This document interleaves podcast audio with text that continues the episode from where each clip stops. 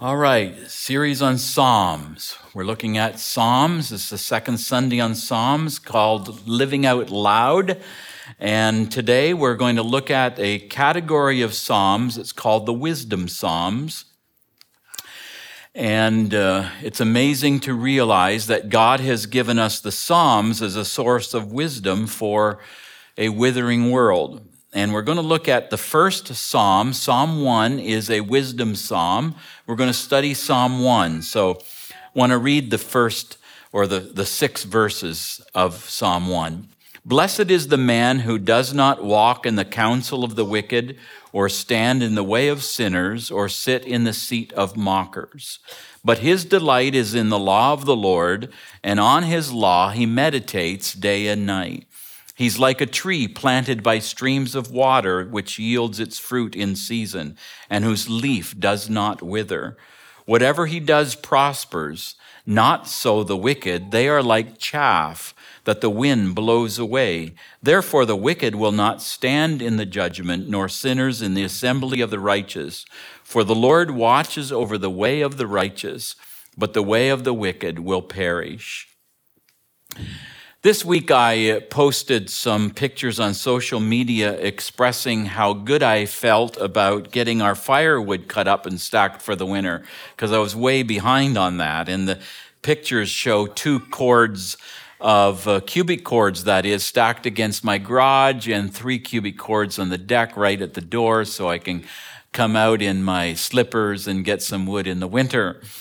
But since then, I've had a few good friends gently point out to me the potential fire hazard of stacking wood so close to the house.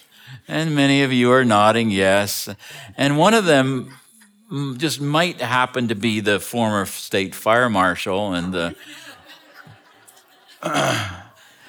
so I, ha- I just I just will say I, I do appreciate wisdom, the the wisdom of the of the, the sages in our social context, right?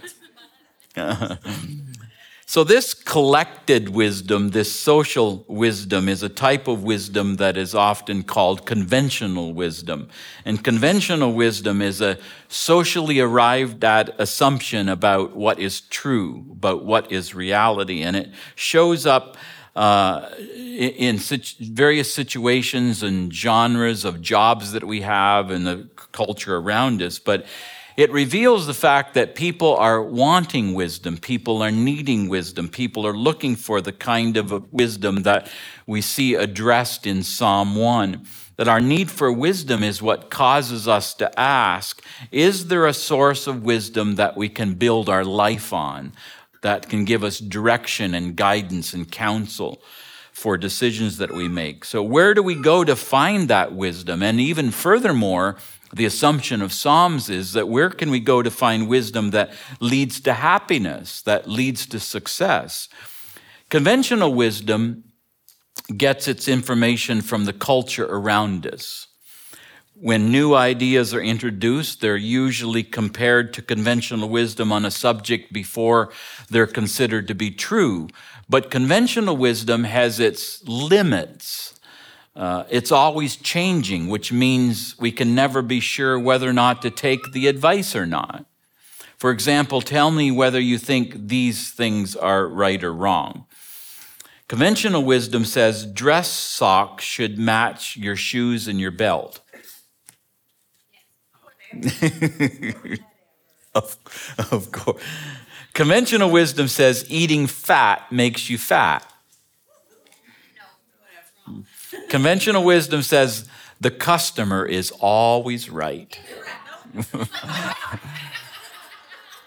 Conventional wisdom says live for today because that's all we have. Conventional wisdom says Canada produces the best hockey players. Conventional wisdom says soccer is just a minor league sport in America. Conventional wisdom says forbidden fruit is always the sweetest. Conventional wisdom says the end justifies the means, that it's okay to do wrong even if it gives you a chance to do right. oh, right. We will let you through the pearly gates. you, you, you got the test right. Well, each of these idioms of conventional wisdom are based on some socially arrived at assumption about what is true. And there are several problems, as you can recognize, about socially uh, accepted norms of what is considered to be conventional wisdom, because conventional wisdom assumes that the more majority opinion is always right. Over time, unfortunately, conventional wisdom is proven to be often wrong. For example, millions of people once believed that the earth was flat and millions of people believed that the earth was the center of the universe. We have some pilots here that can prove otherwise, right? I was taught back in the 1960s and 70s that it's not wise for a pastor to become close friends with members of the congregation. Interesting. Then I would be afraid of speaking the truth. So as a result, I've lived a very lonely life. Uh, I don't believe that's true, by the way. I was also taught back in the day that a minister should not put down roots in a church, that it's not wise to stay in one place for a long time because a minister might fall in love with the world and he needs to move on, you know, back to the circuit riding days. Anyway, that was the circles in which I grew up and what I was taught. And it might have been different in different circles, but, but conventional wisdom, often within cultural um, um, boxes or that we live in, cultural environments that we live in, often goes unquestioned. And it's often universally accepted, so much so that we are not even allowed to question some of these conventional wisdom. So just because millions of people believe a thing is foolish doesn't make it any less foolish, however, right? I was an exa- example of this. This week I was. Uh, reading an acquaintance of mine up in the Yukon. Uh, he's an engineer, French Canadian named Etienne Tardif, who has been challenging conventional wisdom about keeping bees, overwintering bees. And he says that conventional wisdom would say this, but I'm finding this. Conventional wisdom would say this, and I'm finding this. And so he's he's advocating different principles for overwintering bees, particularly when it comes to overwintering them in polystyrene insulated hives versus wooden hives. So I won't bore you with that. I, I bored the first congregation with some of those details, but just to say that. Uh, the conventional wisdom is often changing as we learn new things and uh, invent new inventions are happening and so obviously conventional wisdom as we call it that is not the wisdom to build our life on. It's, there's, it's a different kind of wisdom. If conventional wisdom can change, if it can fluctuate, then it isn't eternal and it isn't always true or universally, universally true. For example, if I shouldn't stack firewood against my house, well, what about when the floods come? You know, I have a choice between it burning down or, or flowing away in a flood. anyway, over said. who said that? He's, sticking up for your husband, aren't you? You're getting defensive. You got a good wife, Rich. And if Anyway, if conventional wisdom isn't dependable, is it really wisdom at all? It, it causes us to ask this important question Is there a source of wisdom that doesn't change? Are there first principles that are universally true? And the answer is yes, there are. And James talks about that and describes it as a kind of wisdom that he says is a wisdom that comes down to us from above. And I want to read you these verses in James chapter 3. I didn't include them as a slide, so if you have your Bibles, I encourage you to look here in James 3, verse 13. Who is the wise and understanding among you? Let him show it by his good life by deeds done in the humility that comes from wisdom. For if you harbor bitter envy and selfish ambition in your hearts, do not boast about it or deny the truth. Such wisdom does not come down from heaven, but is earthly, unspiritual, of the devil. For there you have, for where you have envy and selfish ambition, there you find disorder and every evil practice. But the wisdom that comes from heaven is first of all pure, then peace loving, considerate, submissive, full of mercy and good fruit, impartial and sincere, peacemakers who sow in peace raise a harvest of righteousness. Conventional wisdom gets its information from the culture around us, but this wisdom from above comes to us from the culture of heaven. One place where God sent wisdom down from heaven to us is in the book of Psalms. And there's a category of Psalms that are called the wisdom Psalms. And the, and it's interesting that when they put together the collection of 150 psalms that the very first psalm that they started them out with was a psalm on wisdom. Psalm 1 is a wisdom psalm. And it begins with the words blessed is the man. Blessed is the man and in Psalm 1, God is revealing this universal wisdom for man's most basic question How can I be happy? How can I be blessed in this life? And the Hebrew in the, in the word is exclamatory. It's like it means, Oh, the blessedness of walking this way of life and following this course of wisdom. So, Psalm 1 is an introdu- introduction to the rest of the Psalms, and it sets the tone for everything else by laying down the first principles of life. It's, in a sense, the gatekeeper for the entire Bible and, and the entire book of Psalms, and has often been considered by students and scholars to be the kind of a, a summary psalm of the whole book. Uh, Psalm 1 teaches us something that is foundational, that is basic, like as if it's the first lesson we need to learn. It's the most important lesson we need to get a hold of. It's the one lesson that all the rest of the Psalms is based upon. It's the lesson that all of life is based on. And it tells us that there's a universal principle of wisdom that is true about everyone from the day that they are born. So, Psalm 1 is describing our life as God intends it to be. It's a wisdom psalm because it describes how life works and it orients us to life. It gives us the direction in which our life should be oriented. It describes the secret to a happy life. It presents the first principles of what it is that produces happiness in this life.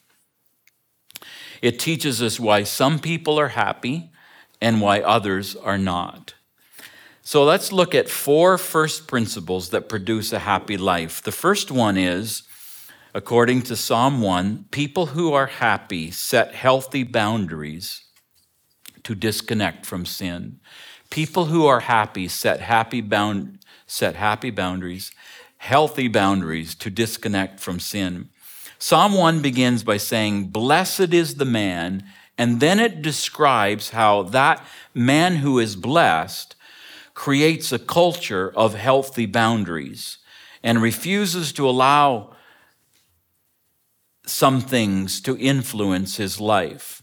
And he refuses to allow his life to be shaped by sin.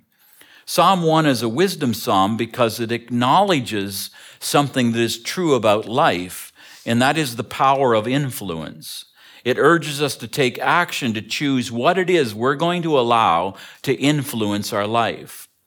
And the outcome of our life will be the result of what we allow to influence it.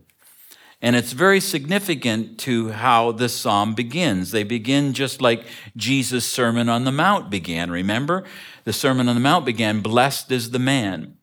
And Psalm 1 begins, Blessed is the man. That means in Psalm 1, God is addressing man's most basic fundamental need and question. How can I be happy? How can I be blessed? Where do we find blessedness in this life? The word blessed, of course, means joyful, it means fulfilled, it means satisfied. Blessed is the man who does these things. He finds happiness, fulfillment, joy, satisfaction. And the first thing we see from this text is that this blessedness is possible. It's a possibility. Happiness is possible. And that's a staggering statement when you think about it. It's a thunderous statement that happiness is actually possible, achievable. Is that really true? Does God really want us to be happy?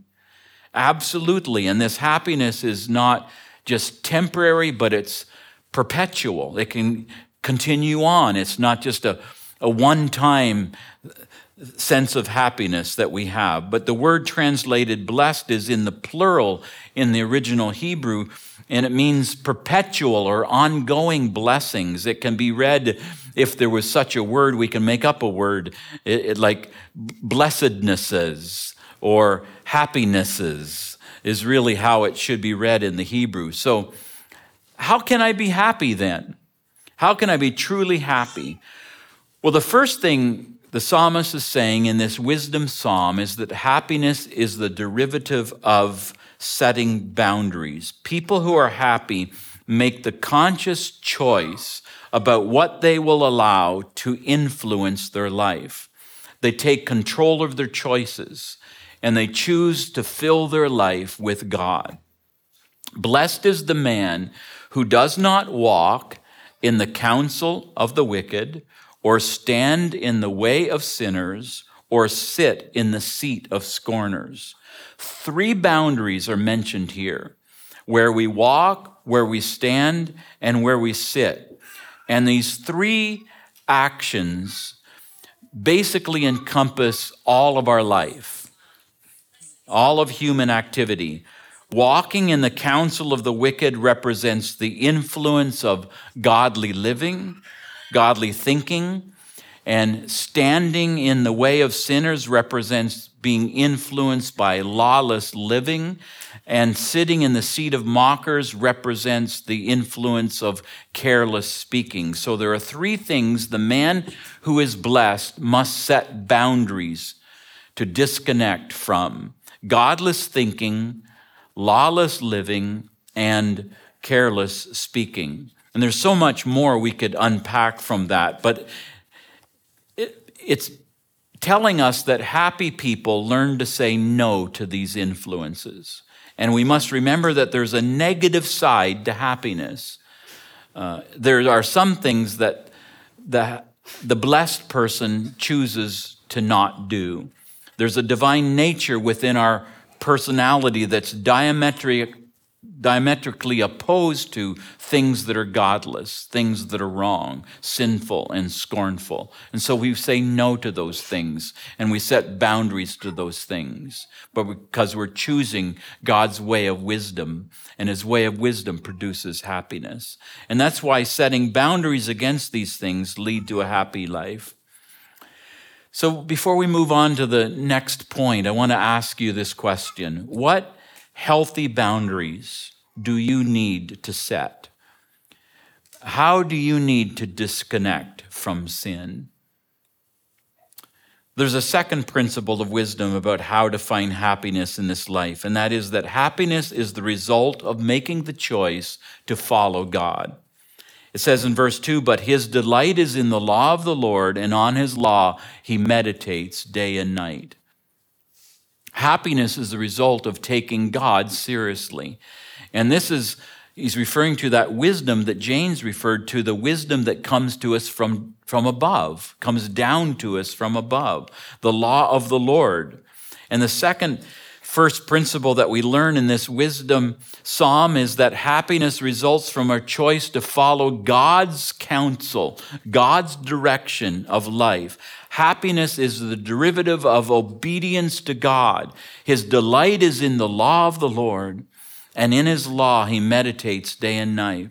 So Life presents us with two options, two choices between two ways to walk, two directions in life that leads to different ends. One is the right way that leads to happiness, and the other is the wrong way that leads to misery. Verse 1 says, The wise person knows what to avoid, and he avoids, he sets boundaries. He says no to worldly wisdom. But verse 2 says that a wise person knows what to make primary, what to make essential, what to make most important in his life, what to, to, to uh, put to the top of his schedule, to prioritize. He takes time to immerse himself in the Word of God. He says yes to God's wisdom. He says yes to God's counsel. He says, as we were, we were singing earlier, I need you, Lord. I need you, Lord. And so his delight is in the law of the Lord.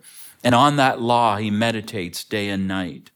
In each one of our lives, there needs to become a moment of time when we hear the call of wisdom from the Holy Spirit calling us to God, and we make the decision, I'm going to follow the Lord. Has that moment ever arrived in your life where you have heard the call of wisdom and chosen to follow in the path of the Lord?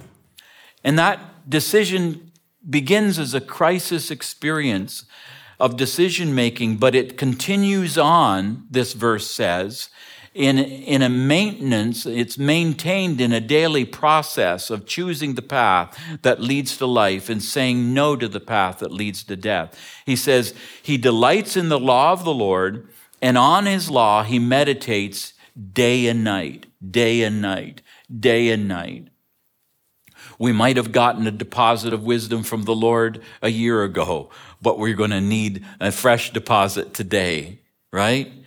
And the most important life lesson for us to learn is that right now counts forever. The choices we make matter forever. And we are always choosing a path that takes us somewhere. The lesson of Psalm 1 is very simple, very foundational and basic, but it's critical to understand. Every day we have a choice between two paths. And we must realize that our choices always have outcomes, have consequences. And wisdom is seeing that. Wisdom is understanding that. It is seeing the consequence of decision making and saying yes to the path that leads to blessedness and righteousness and saying no to the misery and the future of the wicked.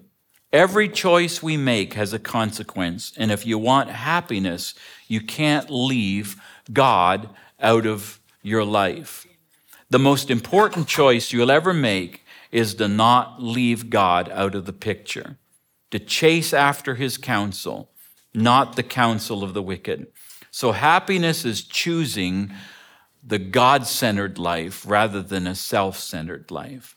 And this leads to the third first principle of wisdom about a happy life, and that is seek holiness and you will find happiness. What I want to point out next is that you'll never be more happy than when you love what God loves and hate what God hates. Psalm 1 teaches us that happiness is inseparably joined with holiness.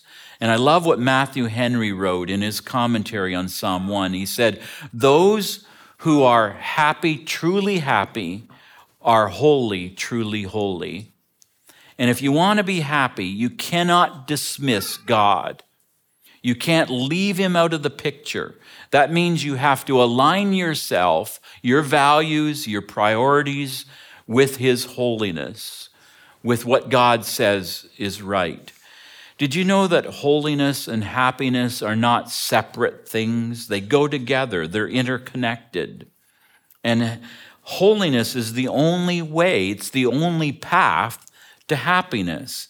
Seek holiness and you will find happiness, is the wisdom of Psalm 1. And actually, happiness is never something that we're told to seek directly in and of itself. According to the scriptures, it's what Jesus meant when he said, in Matthew 5 6, blessed are those who hunger and thirst after righteousness, for they shall be filled. He said, doesn't say, blessed are those who seek after a blessing. He says, blessed are those who pursue righteousness. If we seek holiness, then we'll find happiness because we're aligning our will with God's will. And when we do that, we're walking in harmony with the way that He's designed life to work. And our hunger for happiness is evidence that we have a need for holiness. Only God can fill the emptiness that is within. And happiness can never be found directly by seeking after it, it's a byproduct. Wisdom always says, Blessed is he who hungers and thirsts after righteousness, not after happiness, after something more than blessedness. So, do we seek happiness or do we seek holiness? Which should we seek after? Well, if you seek after holiness more than happiness, you'll get both of them together. But if you seek happiness more than holiness, you'll get neither one. That's the teaching of Psalm 1. And we have time for one more first principle for happiness, and it comes in verses three and four at the center of the Song of Wisdom. And it gives this striking contrast between uh, the ungodly man is portrayed as chaff, and the godly man is portrayed as like a tree planted by living water. Here's how it it goes. It says, The blessed man is like a tree planted by streams of water, which yields its fruit in season and whose leaf does not wither. Whatever he does prospers, but not so the wicked. They are like chaff that the wind blows away. I love that phrase. He's like a tree planted by streams of water, and the leaf never withers. His roots are going down into the soil to draw life into the very core of his being. And it tells us that it is the life of God within us that produces happiness. Happiness is filling ourselves up with the life of God. Or not filling ourselves up, but allowing the Holy Spirit to fill us up with the life of God with the divine nature of God. And there are two paths that we can pursue and choose. The one path produces chaff, and the other path produces a vibrant, flourishing tree that does not wither. And what's the difference then? What causes a tree to flourish and the other to be dried up chaff? The chaff is connected to nothing. And that's the genius in this analogy. The tree is connected to something besides itself. Chaff is a picture of no roots, uh, it just blows around. A chaff is hollow, it's empty, it has no substance, it has no stability. But the tree is connected. It puts roots down into the water, and there's a vitality that produces this stability the, the tree goes outside itself and gets filled up. And the happiness comes from a resource outside of itself. What does it go to? Well, the metaphor of Psalm 1 says the tree goes into the law of the Lord. And then he delights in the law of the Lord, and on his law he meditates day and night. And in verse 3 it says he's like a tree that is planted planted by streams of water. And it's very, very clear that the parallelism of the psalm is showing us that the tree is putting its roots down into water, and that parallels the person who is delighting in the law of the Lord. The person who delights in the Lord and is filled up, fills his soul up with the Lord day and night, is the person who is happy and thriving and fulfilled. The psalmist doesn't say the godly is like a great pine tree, but the wicked are, you know, they're sort of like a little dogwood tree. It's not like that. It says that one is like a tree and the other is like chaff. The difference between a godly and ungodly is not that the godly is a nicer version of the other person, a better person, but it's a completely different nature. The godly has been planted. The godly have been given a new nature, a substance of life that has come within them giving them the capacity to be who they aren't naturally. We are born again of the Spirit of God, and God breathes His life within us and gives us a new nature so that we're no longer empty, we're filled. And this helps clarify something about happiness that the first major mistake that we humans often make about happiness is we trying to find our happiness in our circumstances, don't we? Psalm 1 gives wisdom for finding, though, the secret to real happiness. It comes from planting our roots down into God's love, not from our circumstances. This is what Paul says in Ephesians 3 when he prayed for them. This is how he prayed for them. If you look at the prayers of, of the saints in the Bible, that prayers are significant. They tell us what's important. And here's how Paul prayed. For this reason, I bow my knees before the Father, from whom every family in heaven and on earth is named, that according to the riches of his glory, that he may grant to you to be strengthened with power through his Spirit in, the, in your inner being, so that Christ may dwell in your hearts through faith, that you, being rooted and grounded in love, may have strength to comprehend with all the saints what is the breadth and the length and the height and the depth, and to know the love of Christ that surpasses knowledge, that you may be filled with all the fullness of God. Do you know what that means? To be filled with all the fullness of God? I was telling the first congregation of a time when I was a young pastor in back in 1978, I believe it was, in my very first church, that I had this evangelist come from Wales to preach a series of meetings and revival services in my church. And his name was Dr. Douglas Crossman, and he had been instrumental in the Hebrides revival with Duncan Campbell years earlier. And uh, and he asked me, he said, Dale, what are you going to preach next Sunday to your congregation? And I said, Well, I was thinking of speaking about uh, Paul's prayer to the Ephesians in Ephesians 3 about being filled with all the fullness of God.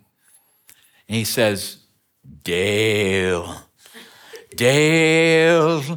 He says, What makes you think that you understand what that means? He said, Saints from all the ages are still trying to figure out the depth of what it means to be filled with all the fullness of God. and uh, I was so naive, I still went ahead and preached on it.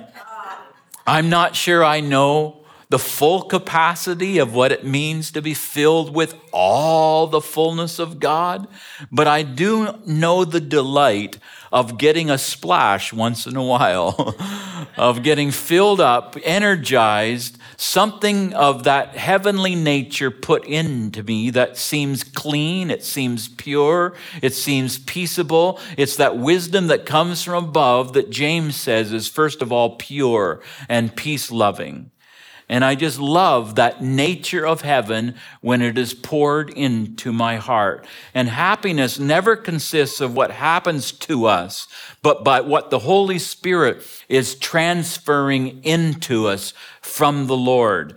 And what's He transferring to us? He is transferring the love of God into us, Paul prayed, so that we'd be filled with all the fullness of God, a fullness that satisfies our emptiness so that we're not chaff, we're not hollow, we're not empty. We're like a tree that draws energy and vibrancy and life from its roots up from the source of living water.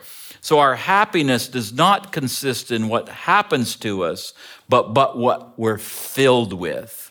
Do you get that principle? It's a it's an important principle of wisdom.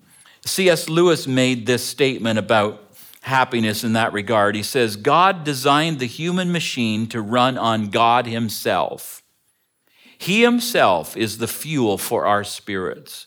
We're designed to burn, or the food for our spirits we're designed to feed on from Him. God cannot give us a happiness and peace apart from Himself because there is because it is not there. There is no such thing. You remember the old couplet that said, Two men looked out from prison bars, one saw mud and the other saw stars? You remember that one? You ever heard that one? Two men looked out from the prison bars, one saw mud and the other saw stars. What was the difference? The point of that little uh, ditty, or whatever you call it, is that the circumstances were identical the same bars, the same prison, the same circumstance, but what was different was in their outlook, was in the man. It was the difference in themselves, within them. And there are, it illustrates how there are two types of people. Some are filled with the life of God, and others are not. And it makes an eternal difference in our joy, our satisfaction, in our happiness and the outcome of how we live. It's the life of God within that produces happiness, not external circumstances. The Apostle Paul may very well have been thinking of this principle in Psalm 1 when he said, And be not drunk with wine, which is in excess, but be filled with the Holy Spirit. That's the secret of it all, being filled with something, being filled with Him being filled with the fullness of God. This is the wisdom for a withering world. Happy people choose to fill their life with God. Lord Jesus, I ask that you will give us the ability to not just take information, but to take it and apply it. And then it will become wisdom for our lives. Lord, help us to act on what we know today to set boundaries, to disconnect from sin, to make a choice to follow hard after you, to pursue your counsel, to seek holiness first ahead of happiness, and to receive that life of God within that you've promised to give us by the gift of the Holy Spirit. Lord, we need you. We need you, Lord. And we want to declare right now that it is your truth that we stand upon. It is the wisdom that comes to us from above. In the midst of a time in which we live, of a cancel culture that wants to cancel out the wisdom that comes from above, we stand on your wisdom and believe that you have given us a deposit from heaven for our happiness. And we trust that and stake our life on that. In Jesus' name, amen. Amen. Let's stand.